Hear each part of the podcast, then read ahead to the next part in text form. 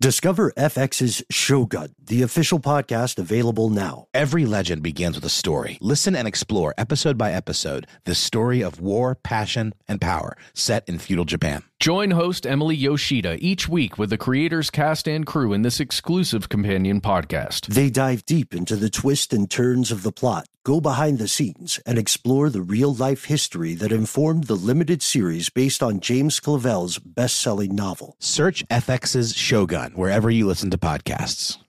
Tax season is approaching, bringing potential extra cash your way. Rather than spending it all on an expensive deal filled with yada yada from your current wireless plan, consider switching to Metro by T Mobile for no contracts, no credit checks, no surprises, and nada yada yada. You don't take yada yada in life. Don't take yada yada from your wireless provider. Metro by T Mobile has no contracts, no credit checks, no surprises, and nada yada yada. Stop by one of over 6,000 Metro stores nationwide. This episode of Stuff They Don't Want You to Know is brought to you by Alienware. During Dell Tech Fest, score game changing innovations with limited time deals on select next gen Alienware gaming tech. New dimensions await with advanced gaming systems like the Alienware M18 laptop powered by an Intel Core i9 processor. Featuring awe inspiring visuals, liquid cooling, three dimensional audio with Dolby Atmos, and impressive overclocking potential. Plus, build your dream setup with great deals on select gaming monitors, mice, and more must have electronics and accessories. When you shop online at alienware.com slash deals, you'll have access to leading edge gaming technology to conquer the competition and free shipping on everything. Amazing prices await you for a limited time only at alienware.com slash deals. That's alienware.com slash deals. Hey Sarah, I love that spring break vlog you posted on Zigazoo. Oh, OMG, you watched it? Yeah, it was so cool. I think you're so talented. Social media is only positive with Zigazoo, the world's largest and safest social media network for kids. In Zigazoo, all community members are verified kids like yours, and all content is fully human moderated. Try out Zigazoo this spring break. Download the Zigazoo app today. From UFOs to psychic powers and government conspiracies, history is riddled with unexplained events. You can turn back now or learn the stuff they don't want you to know.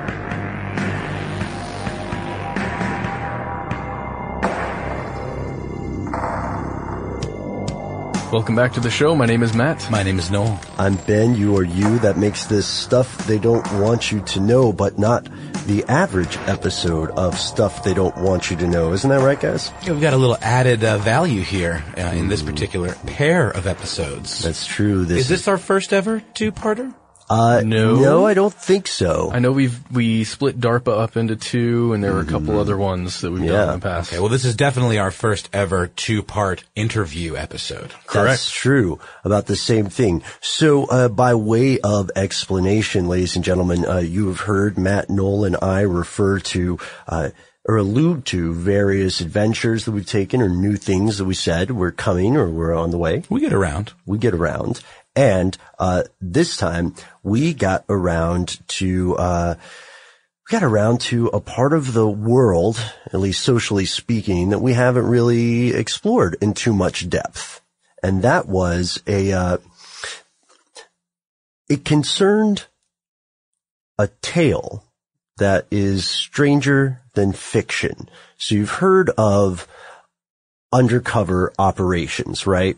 Like, uh, what, what exactly is an undercover operation? It's pretty simple. Uh, one person who is usually in law enforcement in some way pretends to be, let's say, uh, a nefarious gang member from a different part of town or new to town, but I'm into all this bad stuff. Like I, I like to, let's say launder money or maybe deal drugs. Or maybe torture kittens. yeah. Do one of those things, get in with a crew, like low level maybe, somehow like that. And that's a distinction that we need to make right up front. There uh, are certainly different kinds of um, undercover operations. Some might just be for a particular sting where you have a cop posing as, as one of these Yeah, nefarious types call. that you mentioned. But what we're talking about today is long-term, deep undercover operations, which is a whole nother ballgame. a very dangerous one indeed. So, uh, just to illustrate the difference, uh, pretty quickly, one of the rules is always keep things as close to the truth as possible, so you don't compromise your actual identity. So, Matt Frederick, then, for instance, uh, if is it okay if we make you street level? Sure. Okay, so Matt Frederick then uh, is assigned to do some uh, street level infiltration of maybe someone selling what's a drug.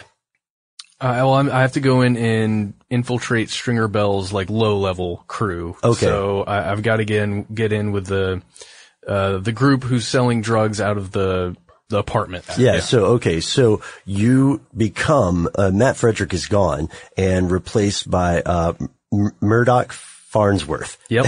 and, uh, and That is the most street level name I've ever heard in my life. Murdoch Farnsworth. I think people just call you Murdoch. Yeah. Murdoch Farnsworth uh, has a, uh CI or an informant who comes along with him to vouch for him from their days in an outlaw biker gang or something, right? Sure. Yeah. And the weird thing is that at some points, uh, Murdoch is going to have to do things that Matt Frederick would never do. You know, probably sample a drug at some point, possibly, because this a lot of the street Sure. level people might. Other illegal stuff. Yeah, other illegal stuff, aid and abet, uh, crimes, maybe rough someone up to to show that you are Murdoch, Possibly even witness a murder that you could have prevented. possibly. Possibly Hopefully not. Cause, you know, I'm a little squeamish, so. and the line blurs, and this line is even blurrier if we take, for instance, uh, Noel Brown, and while Matt Frederick is working at the street level operation, let's say, uh, Noel Brown is infiltrating a human trafficking ring. This is even stickier, a human trafficking ring, uh, because let's see, he changes his name. What's his name now, Matt? Nicholas. Barnaby. Yes. Nicholas Barnaby. Two first names. Nick, Nicholas Barnaby, a, uh, a we- old money, wealthy philanthropist who has And philanderer. and philanderer who has decided that the only people you could trust in this world are people that you own. and so he is infiltrating, uh, sadly, this is true, uh, because of Hartsfield Airport here in Atlanta, it is a hub for human trafficking. So is, uh, you, you would see, hopefully, ladies and gentlemen, how this undercover sting kind of stuff can happen, as Noel said, for a variety of reasons. So we've got Murdoch on there for maybe a few months, right? Sure.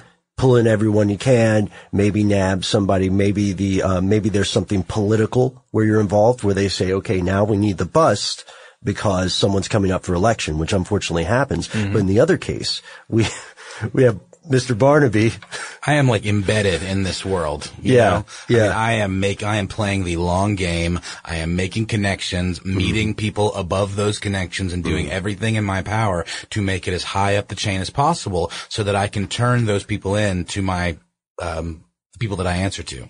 And should you, should either of you survive, uh, the strange and terrifying thing is that neither of you will be able to live fully return to your natural life because there will always be concerns for your safety, right? What's going to happen when, uh, the foreign connection for whatever drug empire Murdoch bust learns that Murdoch Farnsworth is fictitious, but someone who looks a lot like him lives in the same area. Sure. Well, even if we successfully put people away for years, maybe even a life sentence for 20 years, in the future, those people will be out of jail. Well, not only that, I mean, if watching shows like Oz or, you know, The Sopranos teaches you anything, it's that being in prison is not the end all be all. You still have associates on the outside that you can communicate with quite easily, especially if you're, uh, you know, a big player in, in that scene and you are protected and you are surrounded by your people in prison. And it's very easy to get a message out to put out a hit even from prison. So why are we beating around the bush with all of this uh, fantasy, shall we say? Ah, yes, excellent question. Uh, perhaps we're more painting the background of the picture of today's topic, which is undercover policing, which which is uh, these sting operations, these long-term embedded things. Ladies and gentlemen, Matt and Noel and I spoke with someone who has done this in real life, and uh, during the course of our interview, we got a first-hand look at how these uh, how these operations occur, both for the good and the bad. And we do want you to know that due to security concerns, we have had to mask this person's voice. Uh, this man's name is Robert Mazur. Now, last Friday, Ben and Noel and I got to go and see the film The Infiltrator, which is based on the book that this man, Robert Mazur, wrote about his time infiltrating the, the Medellin cartel in Colombia. Now, this show is going to focus a lot on that film and what we saw and the experiences because it is based on what this guy actually did. And you're going to see as we get into some of these questions, he's kind of separating what became the film as opposed to what was, you know, his real life and Which what he experienced. Fascinating in and of itself because it's how cool was it to be able to talk to the subject of a biopic like this and say, hey, so what's up with that scene where uh, you had to go into the um, Santeria temple and um, you know be kind of given a test by you know this practitioner, A padrino. uh, a padrino, exactly. Yeah. And you know what? How did that really go down? This is a question that you will hear. And just just to give you a little context, this is a scene that happened in the movie where this man is being vetted by these high level drug officials. Spoiler alert. It's a little bit of a spoiler alert, but I just wanted to give you a sense of how cool it was to be able to separate what happened in the film with what happened in real, in the actual operation, the course of the operation. And there's a lot of moments like that. It's a great film. I really would recommend it. It was a lot, it reminded me, kind of had the, the feel of Goodfellas in a way, that kind of really dynamic, interesting kind of, um, ensemble cast and it was very funny. It moves very quickly and it doesn't pull any punches. It really gives you a sense. There's no glorification of either what this man is doing because he has to do some pretty intense stuff in the name of his Right. operation and getting it done. And then of course you see the havoc that drugs and drug violence and smuggling and money laundering can wreak on people's lives. So Robert Mazur uh, began something called Operation C-Chase, and with a team at its height, hundreds and hundreds of people, uh, he and his group did something extraordinary at the time, which is they began to follow the financial footprints rather than the narcotic footprints, by which we mean uh, they didn't just start chasing cocaine shipments from CIs or whatever, or con, you know informants. What they started doing was uh, finding out what banks handled what money, where it went, how it changed hands, and over the course of this, he became uh, Bob Mazur became somebody named Bob Musella. we were given the opportunity to interview Mr. Mazur because of his involvement in this movie. Um, an agency reached out to us and asked if we were interested in speaking with him, and it was something we just could not pass up. And while The Infiltrator did not sponsor this episode, we do have a sponsor, and we're going to get to that now and then get right into the interview with Mr. Mazur. This is Holly Fry from Stuff You Missed in History class. The national sales event is on at your Toyota dealer, making now the perfect time to get a great deal on a dependable new SUV, like an adventure ready RAV4. Available with all wheel drive, your new RAV4 is built for performance on any terrain, from the road to the trails. And with plenty of passenger and cargo space, plus available tech like wireless charging, you and your entire crew can stay connected. Or check out a stylish and comfortable Highlander with three spacious rows of seating for up to eight passengers. And with available features features like the panoramic moonroof, you can sit back, enjoy the wide open views with your whole family. Plus, both RAV4s and Highlanders are available in hybrid models, so no matter your style, you can drive efficiently and save on gas. So visit your local Toyota dealer and check out amazing national sales event deals on RAVs, Highlanders, and more when you visit buyatoyota.com. Toyota, let's go places. Join Metro. They help you stay ahead of the game with nada yada yada. That means no contracts, no credit checks, and no surprises. Outsmarting yada yada means, uh, you know, taxis and stuff. Shady subscriptions. Did you guys ever order something online and you thought it was just like a one time purchase, but then you found yourself subscribed? Yeah, I had to call and stop payment on something because I had subscribed to it through Apple Pay. And even though I had like put a new card on there, it still was tied to whatever card was associated with my Apple Pay. So I had to like go through this whole process of getting it pulled. It was really, really annoying. Well, uh, that'll never happen with Metro by T Mobile because you don't take yada yada in life, and you're not going to take yada yada from your wireless provider. Metro has no contracts, no credit checks, no surprises, and nada yada yada, helping you stay ahead without compromising on things you love the most. Stop by one of over 6,000 Metro stores nationwide. It is Ryan here, and I have a question for you. What do you do when you win? Like, are you a fist pumper? A woohooer, a hand clapper, a high fiver. I kind of like the high five, but if you want to hone in on those winning moves, check out Chumba Casino. At ChumbaCasino.com, choose from hundreds of social casino style games for your chance to redeem serious cash prizes. There are new game releases weekly, plus free daily bonuses. So don't wait. Start having the most fun ever at ChumbaCasino.com. No purchase necessary. VGW. Void were prohibited by law. See terms and conditions. 18 plus. CNN Underscore's Guide to Sleep has tons of recommendations for products that can help you get the best night's sleep ever. All right, let's face it, most of us have had trouble falling or staying asleep at some point, and there are a lot of products and hacks claiming to be the solution to our sleepless nights. That's why the CNN Underscored team spend hundreds of hours testing products to find the ones that can make a huge difference in the quality of your slumber. Visit underscored.com now for our ultimate guide to getting better sleep.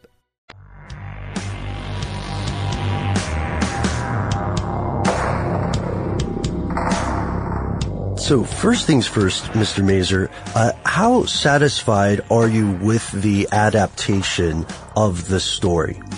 Hmm. Well, you know, um, and I must say that, you know, it's very difficult for me to compare because we're talking apples and oranges. You know, the film is for entertainment, um, and my book is my attempt to tell my version of the truth. And I say it that way because, you know, this was no individual effort. This was a team effort by about 250 at the height of the operation, about 250 people. So, and, and I think if you asked each of them to write a book, you'd probably have some variations in it, not because anyone's not being truthful, just because they have their own perspectives. And so for me, um, you know, I think that the, the film adaptation certainly brings across um, a lot of the the issues that need to be brought across. And of course, when they want to go from point A to point B, if it took me 25 steps to do it, they just obviously can't do it in that medium. But um, they, they they get to the end point, and and uh, I think deliver um, the type of end result on a given topic, like the the the relationship between let's say the me Bryan Cranston and Benjamin Bratt uh, in the film. You know, the, some of the things that are in there that are that build to you helping the moviegoer to recognize that this is um, beyond just an undercover agent and a bad guy dealing together, and and being an undercover agent causes you to have to to build some bonds with with a person um, is different it happened a little bit differently with me, but the end result is still the same. You you still had a recognition by both characters that you got to know each other over a period of time, and that that involves much more than just um, the I guess clinical contact as undercover agent and and bad guy. If if if I'm getting through on that. It's so fascinating to me. This is Noel, by the way, um, watching this film and, and, and, thinking of it in kind of a meta sense where, you know, clearly we're watching this very excellent character actor, Bryan Cranston, play this role of a man that is essentially being a character actor and playing a role and having to disappear into a part. Um, I just find that very fascinating. I'm just wondering if that aspect of it felt did it ring true to you? Just the the um, the need to completely disappear into these covert characters that you're essentially creating. Yeah, you know, and, and, and you bring up a good point about character because the the character that I created because um, when I was trained to be a long term undercover agent, I mean, I, I I was an agent traditional in a traditional sense for 14 years before I went through the undercover school and then began to develop um, the undercover identity of Robert Musella. But one of the things that was taught to me right from the very beginning um, it was that I really needed to build a, a persona that would put me in a position to lie the least. So, because it's so hard to to keep track over years period of time, uh, if if you're not naturally working within your own skin, so to speak. So I'm originally from New York. I have previously, before working for law enforcement, I worked at a bank and then I worked in a brokerage firm.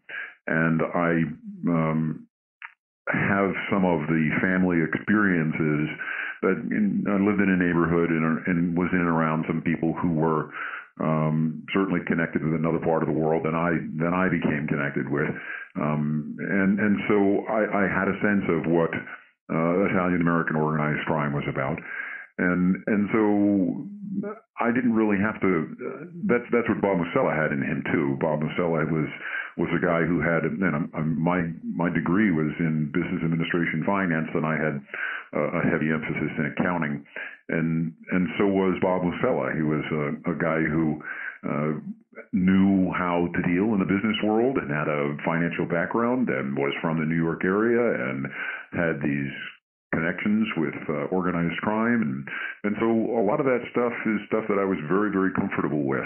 I I didn't create a, a persona where you know I would turn on a switch and now I was this big flamboyant guy that um, that was a completely different person. My personality, I think, um, that I portrayed was probably similar to what um, my real personality is. I think, you know, at least what I would hear back from uh, the traffickers about why they were interested in doing business with me was because I was stable. I was I knew about things that they didn't know about in the financial markets. I was cautious. Um, I was low key. Um, all of those things were very important to them, and, and all of those things those things were really a part of Bob Mazur.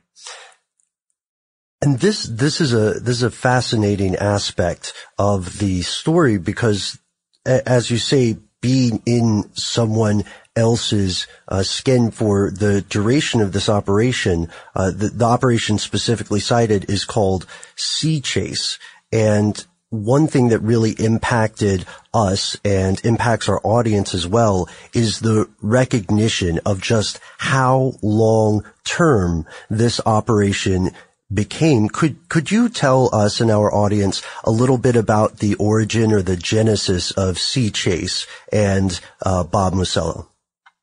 Sure. Well, having worked on a multi-agency task force that's whose principal responsibility was attempting to identify the command and control of the cartels, as well as identifying the, pro- the, the money launderers who were servicing the command and control. Um, we had been using search warrants, wiretaps, historical witnesses, uh, that type of thing, and came to the conclusion, um, and I was really blessed with working with a leadership that was willing to hear out the idea of this plan. Um, um, my view was, and it was shared by a few of my colleagues, that the best way to accomplish our goal was to infiltrate their money laundering systems, and that that was embraced. So that got me through the undercover school. That got me through then about 18 months of time where we put together the the undercover front, and and that was put together with the help of several informants and concerned citizens. Um, there were two guys that were informants of mine who were um, we we call them in, in, in, in the underworld knockaround guys. They they didn't work for any one particular crew, but they were certainly part of a family, and um, they they they and their under uh, their their organized crime contacts enabled us to be able to use certain businesses. Actually, both those guys played the roles in the undercover operation from time to time. I would bring them in in cameos as my cousins. Now, one of the guys used to be um, a bodyguard for a capo in a crime family, and you can't. I mean, he would walk in a room and people would look at him, and nobody had to say anything. They immediately recognized what he was really all about. Very much like the Dominic figure in the movie um, that um, is played by Joe Gilgun. And uh, the other guy was much more polished and had um, some Wall Street contacts. And um, and then we also had an informant from Colombia. And then I had um, um, a couple of lifelong friends of mine who were bankers and brokers who enabled me to establish accounts at various institutions. Um, this took about an 18 month period of time, and as I emerged from that, I was embedded in real businesses, a finance company, a mortgage brokerage business. We had a air charter service with a private jet, um, a jewelry chain with 30 locations on the East Coast, and even a brokerage firm um, with a seat on the New York Stock Exchange. So I didn't have to be the best undercover agent in the world. I, I was blessed with leadership that gave me the latitude to put that together. And then um, we were waiting for a unique opportunity to use the Trojan horse that was built. And lo and behold, my uh, the gentleman who became my partner and is now a brother to me, Emir Abreu, played by John Leguizamo in the movie, um, had an informant who had made connections with a money broker. Uh, that money broker being someone who personally knew uh, members of the Ochoa family who were sitting on a Medellin cartel and who was trying to get himself well established in the money laundering business. So with with uh, that opportunity, we engaged the Trojan horse and marched into uh, the Medellin cartel, and it took about two years to get to the end. Um, and and believe me, along the way, we were very lucky. Um, sometimes they say it's better to be lucky than good, and and I'm proof of that. Uh, the the good things that happened along the way, uh, for example, um, the people in the cartel wanted me to pay out in dollar accounts, but they preferred that they be dollar accounts established in institutions in Panama. For obvious reasons, access by U.S. law enforcement was more restricted.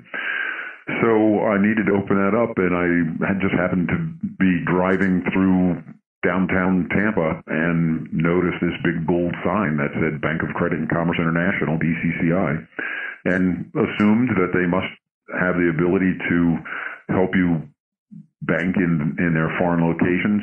I didn't really know much about the bank, so I called, and like anyone else who approaches a, an international bank that has a private client division, um, I was asked to provide uh, a resume, uh, copies of bank statements, um, copies of, um, I needed references in the bank and business world.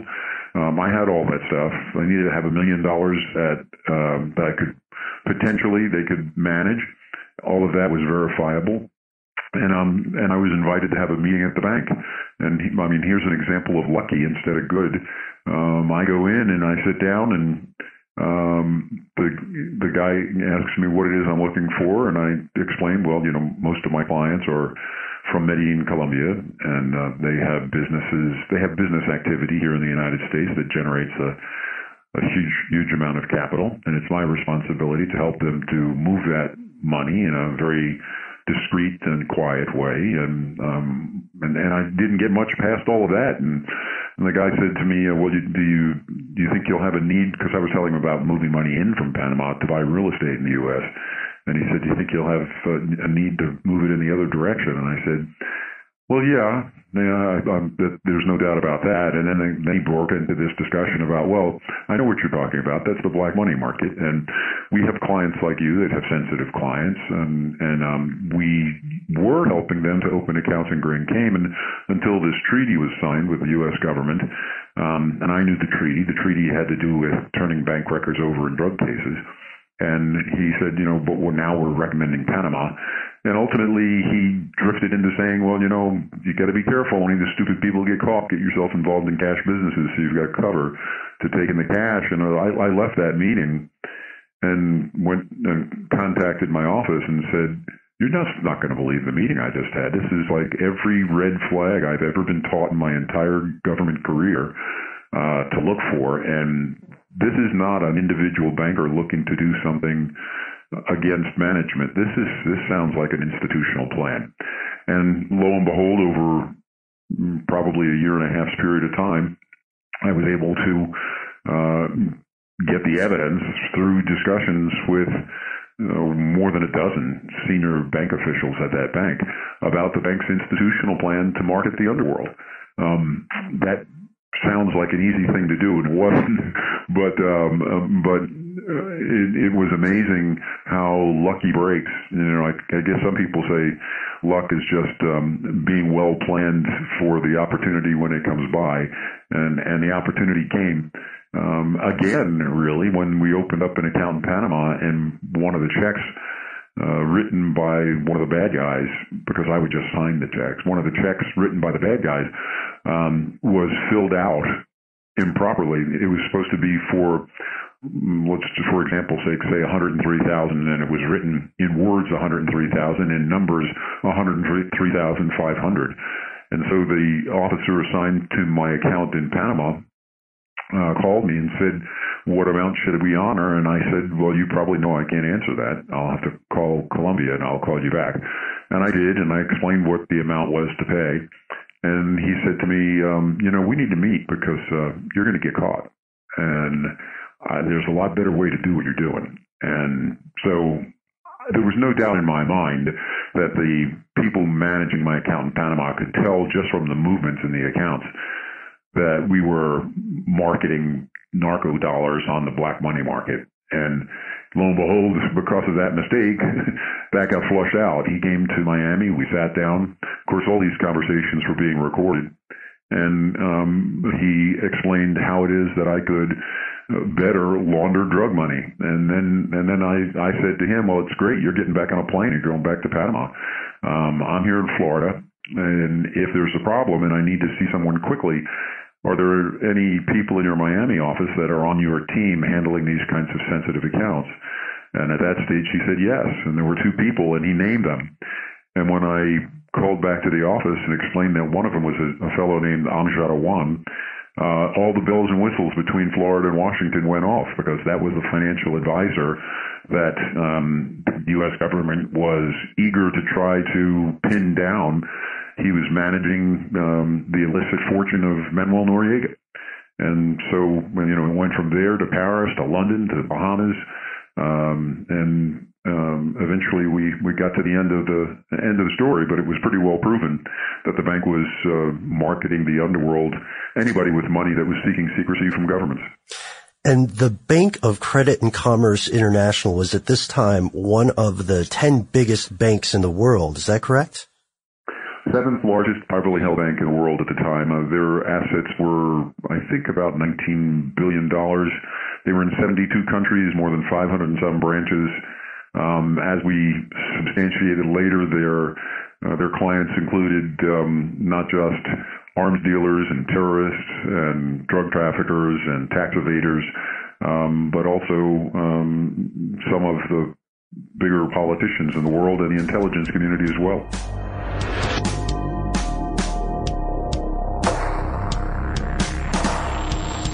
You guys, you know what I hate more than anything? I'll tell you. It's compromising. It's the worst. I do not play well with others. I hate compromise. And so, therefore, I will not compromise when it comes to my shave. Even though I don't actually shave. If I did though, I would use Harry's. For far too long, you've either paid too much for a comfortable shave, you've settled for a low price, but low quality razor.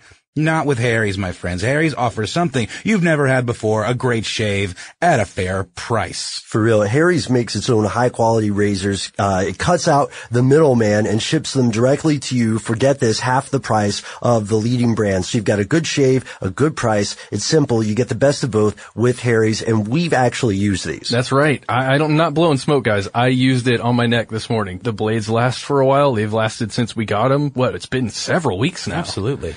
And I, you know, with the, the, the stuff that Harry sent to us, we also got some, uh, little, uh, uh, accoutrement, you know, some, uh, shave gel, some cooling lotion, and a face wash. And I use that face wash every single day. It's got the little gritty things in it. It's minty. Yeah, exactly. It's very minty, but it has those little grit things in it that kind of make you really feel like you're getting your Mhm. scrub on. I do that, you know. I don't Yeah. have to shave to enjoy a nice, clean face. Harry's starter set is called the Truman. That's the thing that we were checking out earlier. It's a great option for new customers. It's an amazing deal. Uh, for just 15 bucks, you guys, you get a razor handle, moisturizing shave cream, uh, three of Harry's five blade German engineered razors, plus there's a special offer for you just for checking out this show. Harry's will give you $5 off your first purchase if you use the promo code conspiracy stuff. Hey, that sounds like us, guys. So if you go to harrys.com right now, look for the Truman set. That's H-A-R-R-Y-S dot com. Enter the code conspiracy stuff at checkout and you'll get five bucks off.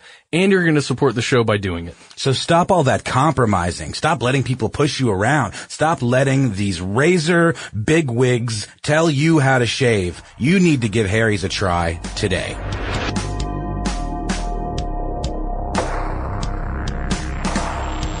I just wanted to clarify something. Um, as as as your relationship with these folks in the film, at least as it was portrayed in the film, progressed, and you had to earn their trust and and get their business and close the deal, it seemed to me that there was more going on than just moving money around. That you needed to show them that you could actually grow their money. Is that accurate, or did I mis uh, misinterpret that? Well, I had to I had to be able to show that their money would be secure. I had to be able to, as they put it, we need guarantees. You know, people with illicit fortunes, unlike what I think some people suggest that they may try to trick a bank into laundering money, um, we never tricked anybody, and um, and my my clients in the cartel never tried to trick anybody. Um, it was something that required uh, an agreement and an acceptance of responsibility, knowing full well that the consequences of lost funds could be your life. Um, so uh, I was trying to get them to, and I, I think to a degree succeeded, to get them not just to launder money through my accounts. That doesn't really accomplish much after you've laundered money for the same guy a couple of times, you know, if you continue to launder money for the same person and the money's going into the same place, uh, all you're doing is facilitating crime. Um, and so the the mantra by which we we uh, move forward was if you're not meeting any new bad guys and you're not uncovering any new crime, we get shut down. We should shut down. Um, and so we were always on the move of trying to to do just that. And we were also on the move to try to get them to keep money with us as long as we could, because if we get them to use us to invest their funds, we'll have more seize at the end. But even more importantly, and, and clearly more importantly, in order to be able to have the responsibility to invest funds for someone, in all likelihood, you're going to be able to force a meeting with the beneficial owner of the funds. And that's really what it was all about. Getting past all these middlemen and trying to deal directly with the type of people as Benjamin Bratt portrayed, um, who were major players uh, within the cartel. So, you know, the, the investment um, angle, although it was nice to get investments to manage, was a technique to be able to meet people of responsibility, importance, and authority within the cartel. I have to ask about that Santeria scene. That was so compelling the way it was portrayed in the film. It was just as a life or death situation that, you know, from where we sit was tied to, you know, what some might call superstition. Um, what was walking into that situation like? Well, nobody got killed sitting next to me, but I, you know, it was pretty controversial. Um, I I was dealing with a guy who his wife was related to Gacha Rivera, one of the members of the cartel, and uh, I think it was uh, his wife was a niece. and he was uh, a practicing uh, he he was practicing Santeria. And as I got to know him some, he said, you know, uh, I'm very interested in doing business with you, but I need to make sure that my padrino, my priest, um, believes in you. And so I'd like to, I'd like you to come to Miami and we'll go visit uh, the Santero and we'll uh, we'll see what he has to say. Well, some people back in the the office thought that was kind of way too risky. That if the guy, for whatever reason, said no, didn't matter how good we were, what we did, you know, we were going to lose the relationship. Um, but I knew we weren't going to get a relationship with him if we didn't do it. So what do you have to lose, really? So um, it was in an area called Sweetwater in Miami. Uh, very low, I would say low blue collar at best kind of area. Um, the house itself had burglar bars on it, so once you were in, you were in a bird cage. You couldn't get out. Um, I went there with him.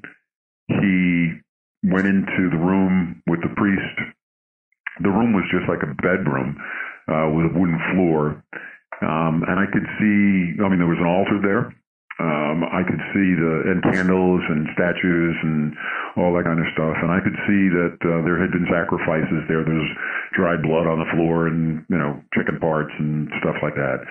And um, um, so I came into the room, and he wasn't the guy wasn't uh, a big imposing muscular guy like the guy in the film but it's important to show that because he had a lot of power. And you know that's the kind of thing that i i think you know you need to appreciate as a moviegoer when you look at that. When you see that guy you in the movie you know he's powerful. You can tell it from his body style. Well the guy that i dealt with wasn't like that. He was much uh, much lighter but all he did was come and embrace me and turned back to the altar. Then he came back to me, uh, held my hands, and asked me to step outside, and I did. And then he brought the trafficker in there, and um, and then I waited outside.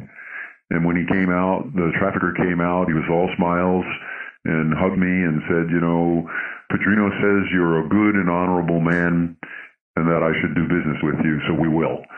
And, in, and when I told that story to the people in the office, some of them kind of chuckled because they said, "Well, you know, the the priest wasn't that wrong. You're you are a good and honorable guy. It's just that you're not you're just not a, a, a money launderer, really a money launderer. So, you know, I don't know whether there's much to the, the Santeria or not, but um, it worked for them and it worked for me.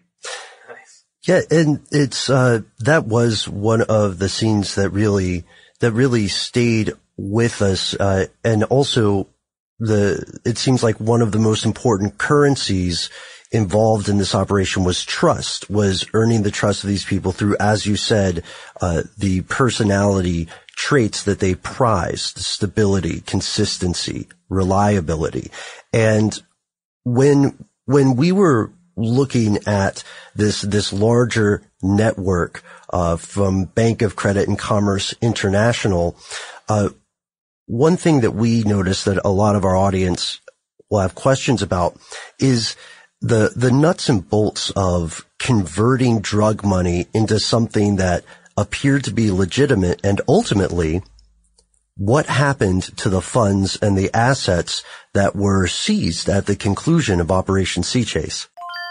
This is Tracy V. Wilson from Stuff You Missed in History class. The national sales event is on at your Toyota dealer, making now the perfect time to get a great deal on a dependable new car. Like a legendary Camry built for performance and available with all wheel drive, you can count on your new Camry to get anywhere you need to go. And with available features like heated seats and a multimedia touchscreen, you can stay connected in comfort and style. Or check out an affordable and reliable Corolla with a trim for every lifestyle. From the hip and agile sedan to the sporty hatchback, there's a dependable Corolla built just for you. Plus, both Camrys and Corollas are available in hybrid models, so no matter your style, you can drive efficiently and affordably. So visit your local Toyota dealer and check out amazing national sales event deals on Camrys, Corollas, and more when you visit buyatoyota.com. Toyota, let's go places.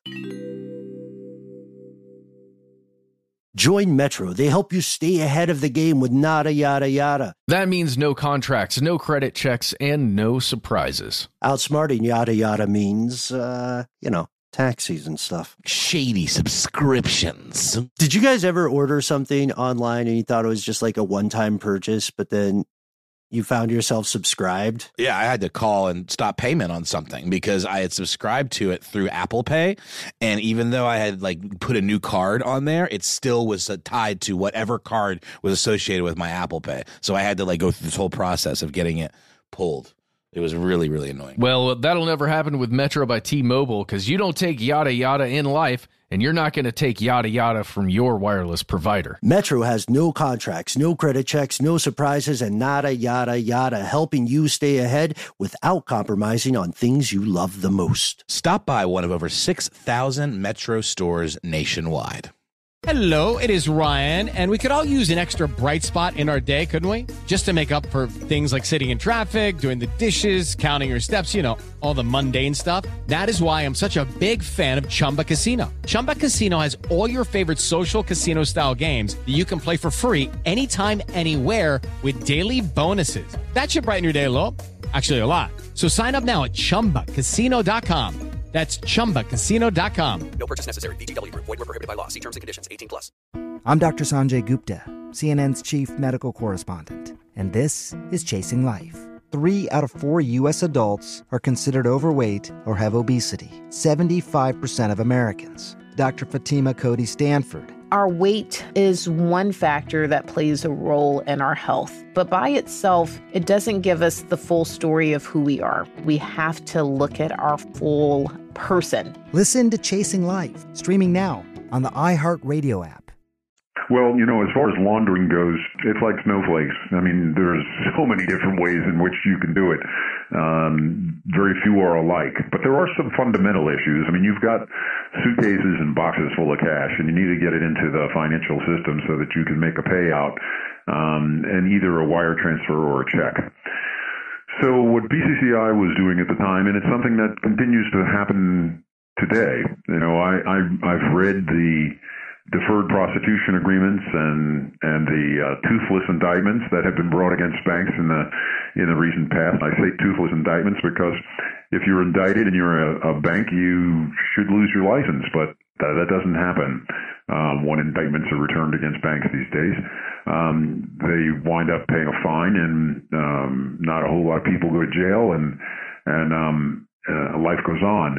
Uh, but when you, if you look at those deferred prosecutions, there's a section in there um, called a manner and means by which the the crime of how they're committing a, a crime for an account holder is done, and and I've looked at them. You know, there's one for well, they all have a lot of very very similar tech techniques that were being used by BCCI back in the day, or are clearly still being used based upon uh, my reading of the deferred prosecutions in the last five or six years. But anyway, um, the long and short of it is that number one, they offered to take the cash from us and deposit it into their branches, but they they were very mindful at the time that to do that in a U.S. branch needed needed a, a, very fine twist to it. So um, I was offered to take the money to the Bahamas. I was offered to take the money to Uruguay. I was offered to take the money to um, uh, Panama. Um, I do know that in other instances, uh, they were bringing in cash in Miami, booking it in as though it was cash shipped back from the Bahamas branch um, and being deposited in, in BCCI Miami. Um, but once you get the cash in, uh, the next step was to take the capital and put it into a CD, which was normally done in Luxembourg. Um, they had to fi- uh, form a lot of um, they either had to form or I needed to get another lawyer to form one way or the other. The accounts needed to be in the name of an offshore entity. And most often those entities were in uh, BVI, uh, Panama, Gibraltar, um, those are the ones, Hong Kong. Um, so a CD gets established, let's use as an example, a million dollars. And it's a 90 day CD with an automatic payout. Um, what they did then was they would go to another part of the world and they would uh, open a facility, a loan facility.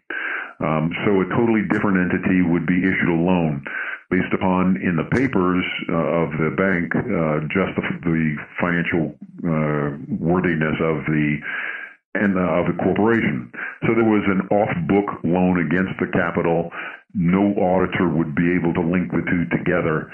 The loan proceeds were then moved to yet a third, fourth, and fifth foreign jurisdiction. And the reason for that is anytime the U.S. government or any government wants to try to get bank records in a, in a jurisdiction, they've got to go through the legal process.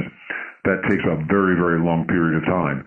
If you've got um, a string of Luxembourg, Liechtenstein, Switzerland, France, and Panama uh, that you've got to get get through, um, the, the the theory is that um, it'll take them 15 years to get through all that stuff. So now the money it leaves the loan facility. It winds up going to Panama.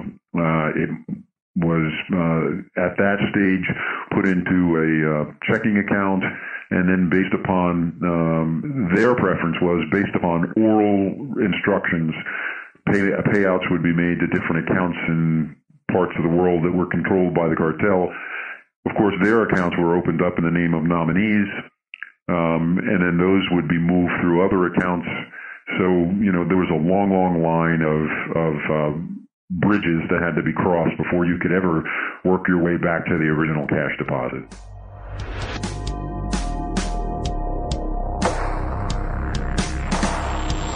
And that is the first-hand history of Operation C-Chase from the inside. Uh, we will be returning next week with part two of our interview with Mr. Mazur, wherein he details the present and the future of banks that practice money laundering in one way or another and what, if any, consequences befall those organizations. Not to be too much of a tease here, but we get into some really interesting territory, including Mr. Mazur's perspective on the war on drugs as a whole, on things like marijuana legalization, where Mhm. we're heading as a country in that direction. And this is an authority on this stuff, and he's got some really interesting things to say. So look forward to that. But first, I feel like we've been saying but first pretty often as we're setting this stuff up. But first, this is the part of the show where we would typically do a shout out corner. However, we're going to do something a little different today. We're going to have an in the news segment because something popped up recently, uh, probably on your news feeds. If you participate in social media, maybe you have seen a bunch of people walking around staring at their phones even more so than usual. Running into walls, perhaps, tripping over park benches, stopping cars in the street. Any Yeah. number of bizarro scenarios. No, my friends, it is not the zombie apocalypse. It is, in fact, the gaming craze, dare I say, of our generation, app-wise, Pokemon Go. Pokemon Go. I've been looking forward to it, honestly. I mean, I'm, I'm into that stuff, so, you know. So, uh, what, what the blue blazes, uh, what the smelly shenanigans, what the heck is Pokemon Go? Well, if you've never heard of it or played it before, which would be rather astounding if this is the first time you're hearing about it, uh, but it's an augmented reality game. It's an app that you get on your smart device, Uh-huh. and it uses your geolocation as well as uh, a lot of other information that's that resides within your phone, your accounts, your Google account, uh, just to know exactly where you are, where you're going, where the Pokemon exist around you in the real world. But Matt, you've got to catch them all. It's, you get, take, take my information. Just give me Pokemon. Just put a Squirtle in my kitchen. That's all I've ever wanted. That's true. You said that the day we met. I know. I was like, I just want, if I could just have a Squirtle in my kitchen, I will be happy man. But seriously, no, I have a seven year old, which which is my excuse for playing the game. Uh-huh. you know, yeah, I buy disclosure. Legos for my cousins, bro. Yeah, Don't feel bad. Exactly. No, honestly, it's a it's a it's a very thin um, disguise for the fact that I am a bit of a nerd for this kind of stuff as well. Uh, but yeah, we played it, and it's. It's, it's, it's one of these situations that we've talked about in the past with privacy, with buying and selling of your personal information. Sure. You submit to it, you know, on Facebook. It's like, I want my news feed. I want to be able to have all this great free stuff. Take my information. I know that's a very odd opinion to have, me being on a conspiracy podcast, but I really am just like, I just, just have it. It's fine. You're going to take it anyway. Ah, but one of the concerns also would be it's similar to the secondhand smoking argument because when people are walking around, you think about Google Earth, for instance. Google Earth did secondhand compromising of people, uh, possibly in terms of, uh, the information that was available on, you know, Street View, things like that. But still, that's a public place. The street is a public domain sort of situation. One thing that Google and other companies of this nature couldn't do as easily is get into buildings, have a Google floor view, right? Uh, but now this stuff that's being captured on camera every time somebody chases a Charizard or whatever, it is going somewhere, right? So the secondhand smoke in this situation would be, let's say, uh, one of our coworkers, name a coworker who wouldn't like this. Jonathan Strickland. He would love this. Yeah, this. just say Matt Frederick. Oh, oh, Scott Benjamin. Scott Oh. Benjamin. Yeah, Scott Benjamin, the man with no Gmail address, by the way. That's crazy. Uh, he, okay, so Scott Benjamin, uh, one of the co-hosts of our vehicle show, Car Stuff, uh, Scott Benjamin would probably never sign on to compromise the information on, on his phone or in whatever accounts he has floating out there in the cloud. However, if say Jonathan Strickland is walking around hunting Pokemon, then the camera feed and the audio feed that his app is using could easily capture Scott Benjamin sits here during this time of day to this time of day. Now, of course, that's a um, somewhat of an extremist view that someone would care where a single person sits for a few hours every day, but it's generated a lot of concern and we'd like to give a shout out to a couple folks in particular who sent some information about this our way or asked about it. Yeah, so Nicole Harris and Rob Phillips both were, they had, they were on the cusp. They knew what was going on and they reached out to us immediately and said that we should cover this. And there, it actually was referencing a pretty cool article on, uh, Black Bag, which is Gawker's kind of conspiracy type blog. And, um, the most interesting thing from this article to me is the fact that the company that developed Pokemon Go is a company called Niantic, which was founded by a guy named John Hanka. I think I'm pronouncing that right. It might just be Hank.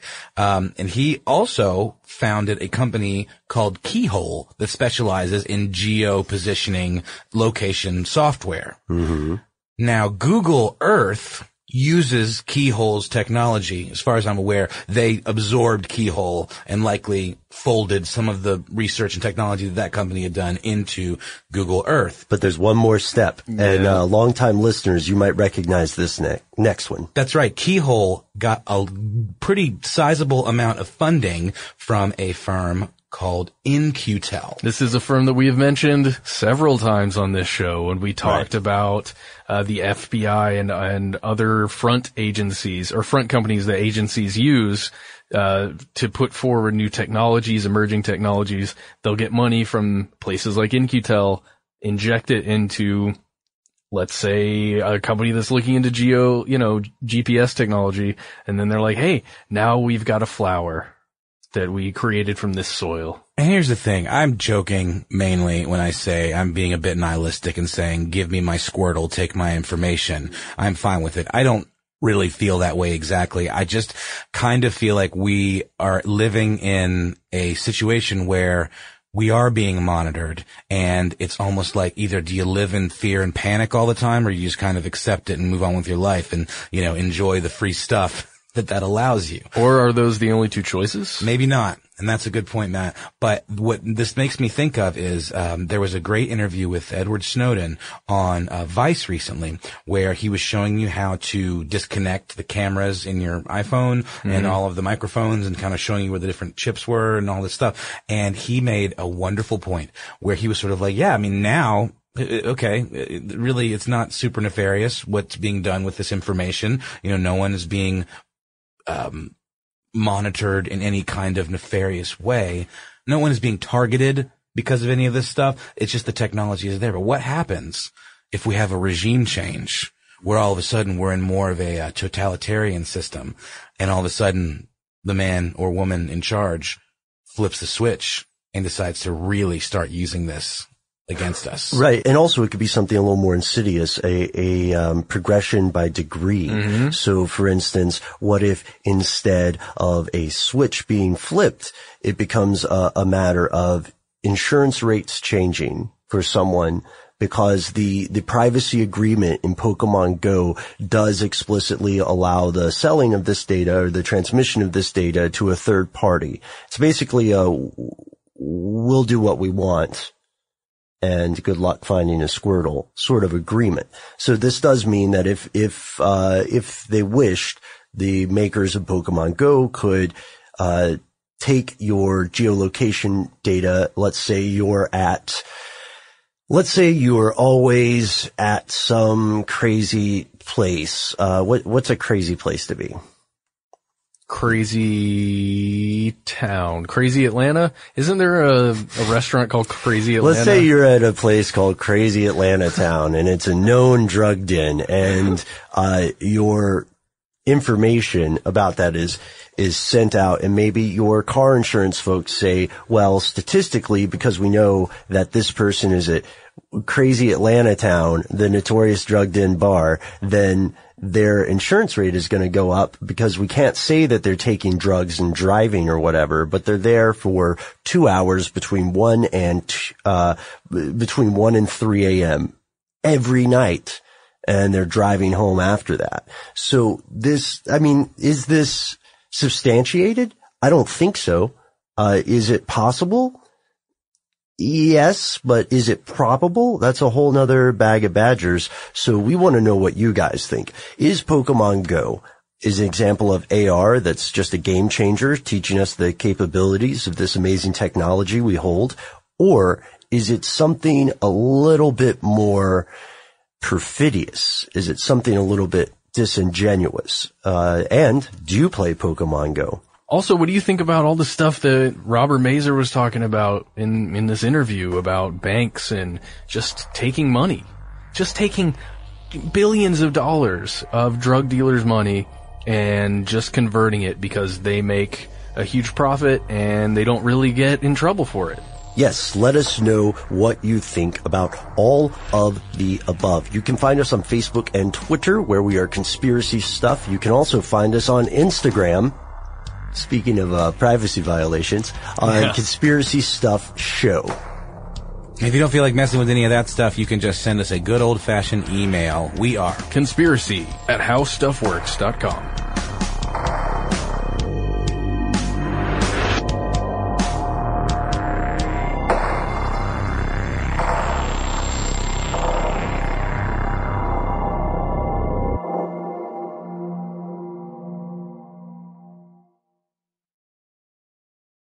Hey Sarah, I loved that spring break vlog you posted on Zigazoo. OMG, you watched it?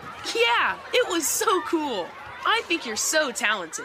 Social media is only positive with Zigazoo, the world's largest and safest social media network for kids. In Zigazoo, all community members are verified kids like yours, and all content is fully human moderated.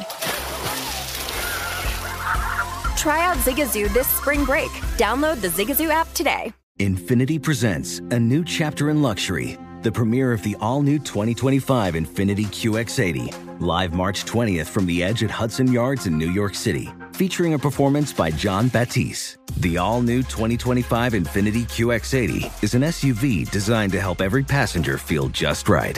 Be the first to see it March 20th at 7 p.m. Eastern, only on iHeartRadio's YouTube channel. Save the date at new-QX80.com. Don't miss it.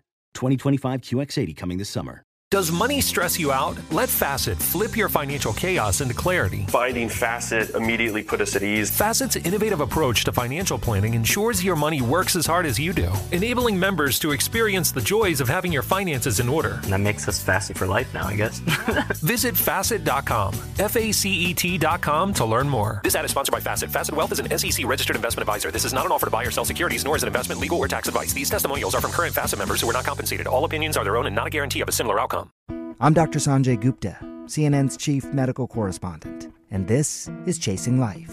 Three out of four U.S. adults are considered overweight or have obesity, 75% of Americans. Dr. Fatima Cody Stanford. Our weight is one factor that plays a role in our health, but by itself, it doesn't give us the full story of who we are. We have to look at our full person. Listen to Chasing Life, streaming now on the iHeartRadio app